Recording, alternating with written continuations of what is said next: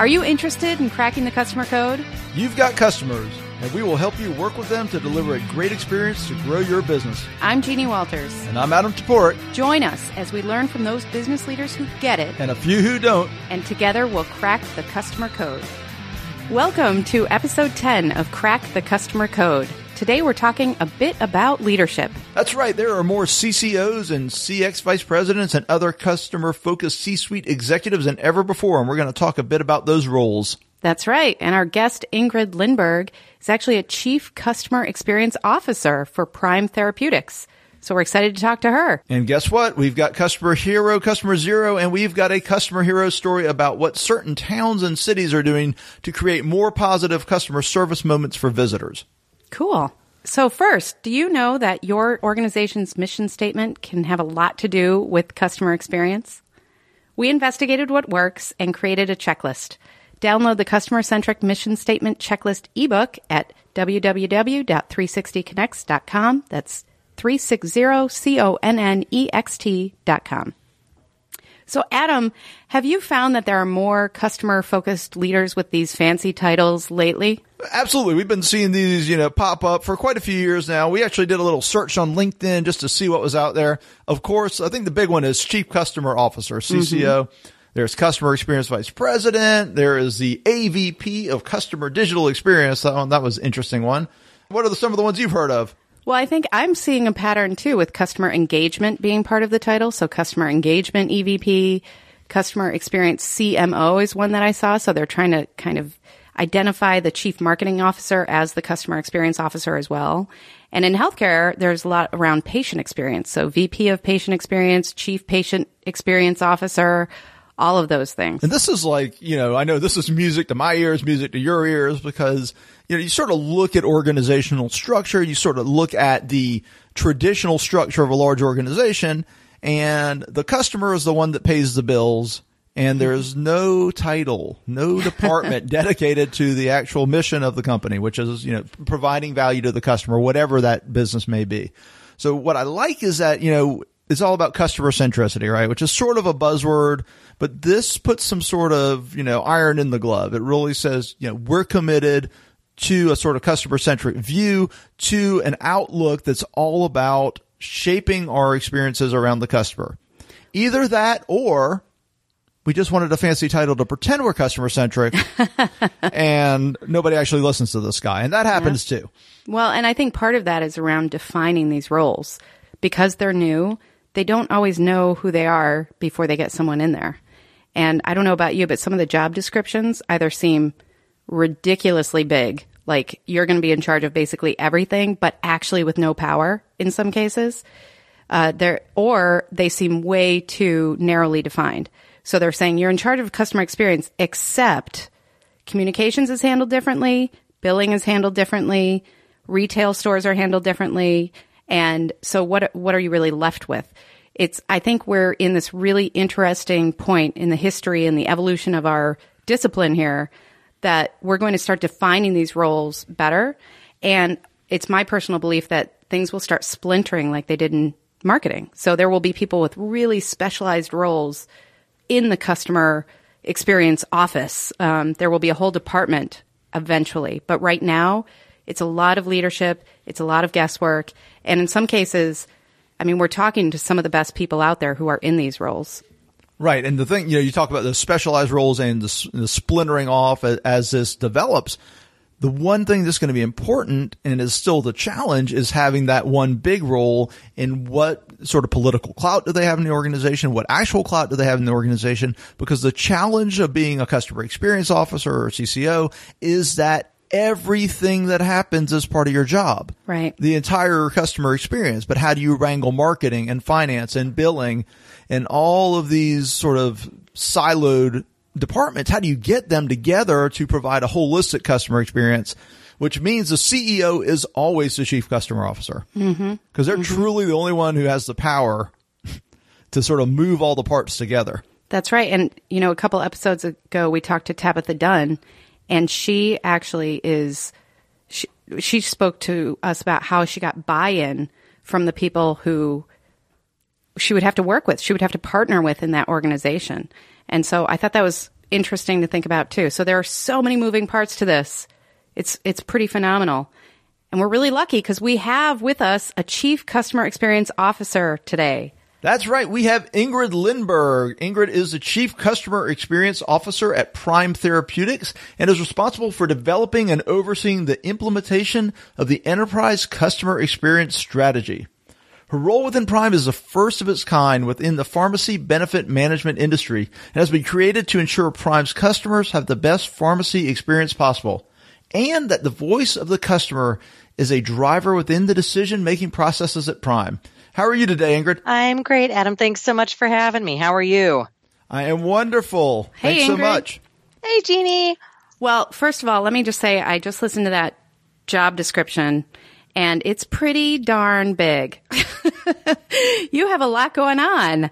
So how do you prioritize that? How do you prioritize all that you have to do as chief customer experience officer to focus on the best customer experience for your customers? You know, I think those of us with this job title are uh, drawn to craziness, right? We all like a lot of activity, super fast paced, lots of change. Uh, I have very few peers out there who are like, oh, my days are quite calm. So uh, for some reason, those of us who like to do this customer experience stuff really love being in the fire. Uh, I think that, you know, the best part about my job and how I can actually prioritize everything I do are one in the same, which is really I spend so much of my time with our our customers who we refer to as members mm-hmm. because they're members of health plans that we serve. And I allow what they're asking me to do to prioritize what we do. So we really use what our customers are telling us as the prioritization methodology for how I spend my days, where we spend our money, and how we spend our time as an organization. That's so great. And you know, you're using the customer's voice to sort of tell you what to do, but one of the challenges is always is the C-suite listening. So what do you think needs to change sort of across the board in the C-suite to get a more customer centric focus? You know, I think one of the the questions that I get from tons of firms that I work with is that one. How do you get your C-suite to actually hear what your customers are saying? And um, you know, I think it's just human nature, right? As people get higher and higher up in their careers and they hit that C-suite, they really are so far away from the people that they're serving, and it's really through no fault of their own, right? That's mm-hmm. what happens to us as we ascend through our career paths. But I really am a big believer in let's do some pretty hardcore immersion. So I tend to bring our members into my C suite. Uh, I do a lot of live focus groups. I do things like happy hours where I introduce our members to our executive team and, you know, let them have the opportunity to hang out and chat for a while. Hmm. And we found lots of ways to make sure that on a daily basis, we all remember the 26.2 million people that we serve right now. And um, one of the ways that we've done that is I've actually built what I refer to as our customer experience Command Center. And it's the room that all of our executive decisions are made in. It's the room that we all meet in every single day. It's where we have our weekly executive team meetings, right? You get the picture. And that room is covered in verbatims and live quotes and live Twitter feeds and pictures of our members and letters from our members and stats about how we're doing. And it's kind of hard to ignore when you're surrounded by it. So it's a pretty good reminder for us and it helps to get that executive team really aligned about, you know, know, what are people actually asking for from you? Because it isn't about your profit and loss numbers, right? That's not mm-hmm. what they're mm-hmm. asking. That's right. Well, and I love that example because I've seen some other examples that try to remind the management and the executive team that the customer is at the end of this, but they do things like I've seen blankets that say customer and they're just thrown over a chair. And so people are supposed to think that the customer is sitting there, but within about an hour, it just it goes away. People don't really interact. They don't see it anymore and it's not real. And I love that yours is more real time and that they're able to see these things that they can then internalize to help them do their jobs better, which is really cool. So I love that idea. And Ingrid, I've seen you speak on this subject over and over and over. And I'm curious, what are some of the questions you get from the things that you do when you're speaking what are some of the questions you get over and over about creating a customer experience strategy like this? You know, Jeannie, great question. I think the the number one question that I get is where do you start? Mm. Um, I think that you know, in the last, I've been doing this for about twenty years now, so I feel like I'm an old hat, right? I'm learning every day that I'm an old hat, And I, I think that um, there's just so much excitement with this tidal wave of customer experience coming along. And do I journey map first, or do I start doing this first, or what mm-hmm. do I do mm-hmm. first? And everyone has an answer that's different. Um, so it's it's not necessarily that there's a right or wrong answer, but the question that I always get is how do I begin? And you know, regardless of what you choose to do to apply that how do you start? Where you have to start is just by listening. And every time i go into a new company and you know i've been lucky. I've had the opportunity to do this job in a bunch of companies and in a bunch of industries over the last 20 years. And whether it was at american express or whether it was at cigna the first thing that i did and the first thing that i do is i'd go out on the road and i spend as much time as i possibly can and i mean like a good 90 to 120 days talking to our customers talking to my frontline employees, talking to people who used to be my customers, mm. and really figuring out what the heck is going on and what's the real picture. Because the market research won't show you. So right. you always just got to immerse yourself and get in there. I totally, totally agree. You know, I'm curious. We were talking about C-suite buy-in. You know, when you took these jobs, I'm not asking you to divulge anything personal.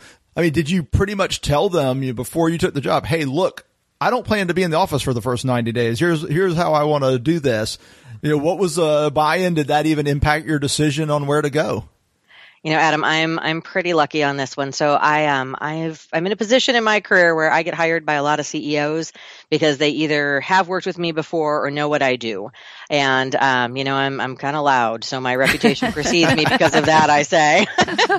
so uh, you know, there's there's two things that I do. I kind of walk in when I'm having my first conversation with my hiring leader, that CEO, and I say, look, here's how I approach it. Here's what I'm going to do, and I'm not going to hand you anything within the first 90 days because if I do that, I'm faking it and you don't want me to fake it. You don't want me to take what I learned from the last company and just repackage it and hand it to you. You want me to build this for you from scratch. And so I've learned that as long as I set that expectation about, look, it's going to take us a good six to nine months to figure out exactly what this journey is going to look like. So just be patient with me. Here's my tried and true methodology. We know it works. I've gotten a lot of slack because of that, but it's, um, the first time was tough, right? I was mm-hmm. like, yeah, I don't have an answer for you yet. Back off, dudes. I'm sure they loved that. I'm sure they did too, but you know what? It worked in the end, right? mm-hmm. Exactly. Exactly. Well, that's great. And I think this is fascinating because you are such a pioneer in the space and I think you're such an innovator. So I really, really appreciate all that you've shared with us today. And I would continue to wish you good luck, but I know you don't need it because you just rock at this job. so, um, thank you so much for being with us. And how can people find you if they want to reach out to you? You know, I am about as simple to find as it can be. I'm out on LinkedIn, Ingrid Lindberg. I'm the only one. There's one in Sweden. She doesn't count. Um, I'm at IC Lindberg on Twitter. And Jeannie Adam, thank you both for uh, for continuing to carry the message. We need people like you out there helping us to elevate, elevate, elevate. So have a great day, you guys. Thank you. Thank you so thank much. you so much. Take care. Take care. Bye bye. It's time for Customer Hero, Customer Zero. In honor of winter, we are talking about the ski resort town of Steamboat Springs, Colorado. Guess what they did? What did they do? They actually had a customer service problem in the town. Hmm. So what happened is market researchers went into Steamboat Springs and, you know, they surveyed the town's customers and found out that only 70% would recommend Steamboat Springs. Now, we both do customer experience. You know, that's the, the likelihood to recommend. It's the NPS score. 70 is a great number. It is, usually. Except that it was seven points down from three years before. Hmm. So here's what was cool, and this was like why, why we're talking about it today. They actually got together the Steamboat Springs Chamber Resort Association. Let me get all those words in there. Okay, they got together the businesses and they did customer service training for multiple businesses. They did it as a group, as a town to just bring up the level of service in general for the whole town. That's a really cool idea. And if you think about tourism, you could lose somebody to another town. I mean, especially in Colorado, you can go skiing somewhere else. You can go biking somewhere else. So making sure that people have a great experience within the town, that has a direct effect on the bottom line of the economics of that area. No, absolutely. That's sort of the, it's the rising tide lift all boats, right? I mean, that's what it really comes down to. Cause yeah, if you're New York or you're LA, people are coming because they're coming. You, you know, everybody there can be as rude as they want because they're New York or LA. But if you're Steamboat Springs, you know, they may go to Aspen or Vail or Telluride or wherever they may go. Mm-hmm. And that, you know, there's a real actually competitive, you know, impetus there for the overall experience of when you go to that location. Well, and you think about how interesting that training must have been because I'm sure competitors were sitting right next to each other and learning the same things and having to invest in this idea that we're all in this together to serve customers better. That's oh, you know they're like sitting there looking at each other like, yeah, I, like I'm on your team for about five more minutes, buddy. that's right. That's right. Well, that's really cool. It also reminds me of Seattle and their 12th man. Have you ever heard of that? I have not. Well, they the Seattle Seahawks, the football team, because I know you might not know that. I know that much about football. But they started this idea of the 12th man, which is the fan. And it has totally caught on in this really major way in the entire area, really around Seattle, but especially within the city. And when I was there recently, I noticed that there were, you would see signs that say 12 throughout the city. And there, I just read something that if you put 12 on anything, it sells out in that area. And it's because the fans feel so connected and appreciated. There's something that came out that was the 12th can pale ale. and so they're really playing off this idea that, you know what, the most important person is the fan, is the customer. And I think that's really cool that they're all working together like that and that you see it when you're there, not just for a football game, but throughout that whole area. You really see that appreciation. Well, that is really neat. And I think we are now officially going to have to take a break from the podcast because I'm going to go out to Seattle and launch the 12th man customer service workshop. there you, you go. It I'm, do- I'm doing it. That's it. I'm in. Awesome. Well, that's a great place to wrap up. I agree. Thanks for listening to episode 10 of Crack the Customer Code. I'm Jeannie Walters, and you can find out more about me at 360connext.com. And I'm Adam Toporek, and you can find me at customersthatstick.com. Also, if you want to get more episodes or to get the show notes from today's episode, please go to crackthecustomercode.com. If you like what you hear, we'd really love a review on iTunes and subscribe so you'll never miss an episode. And please tell someone you know. We'd like to expand this conversation. So until next time, take care of yourself and take care of your customers.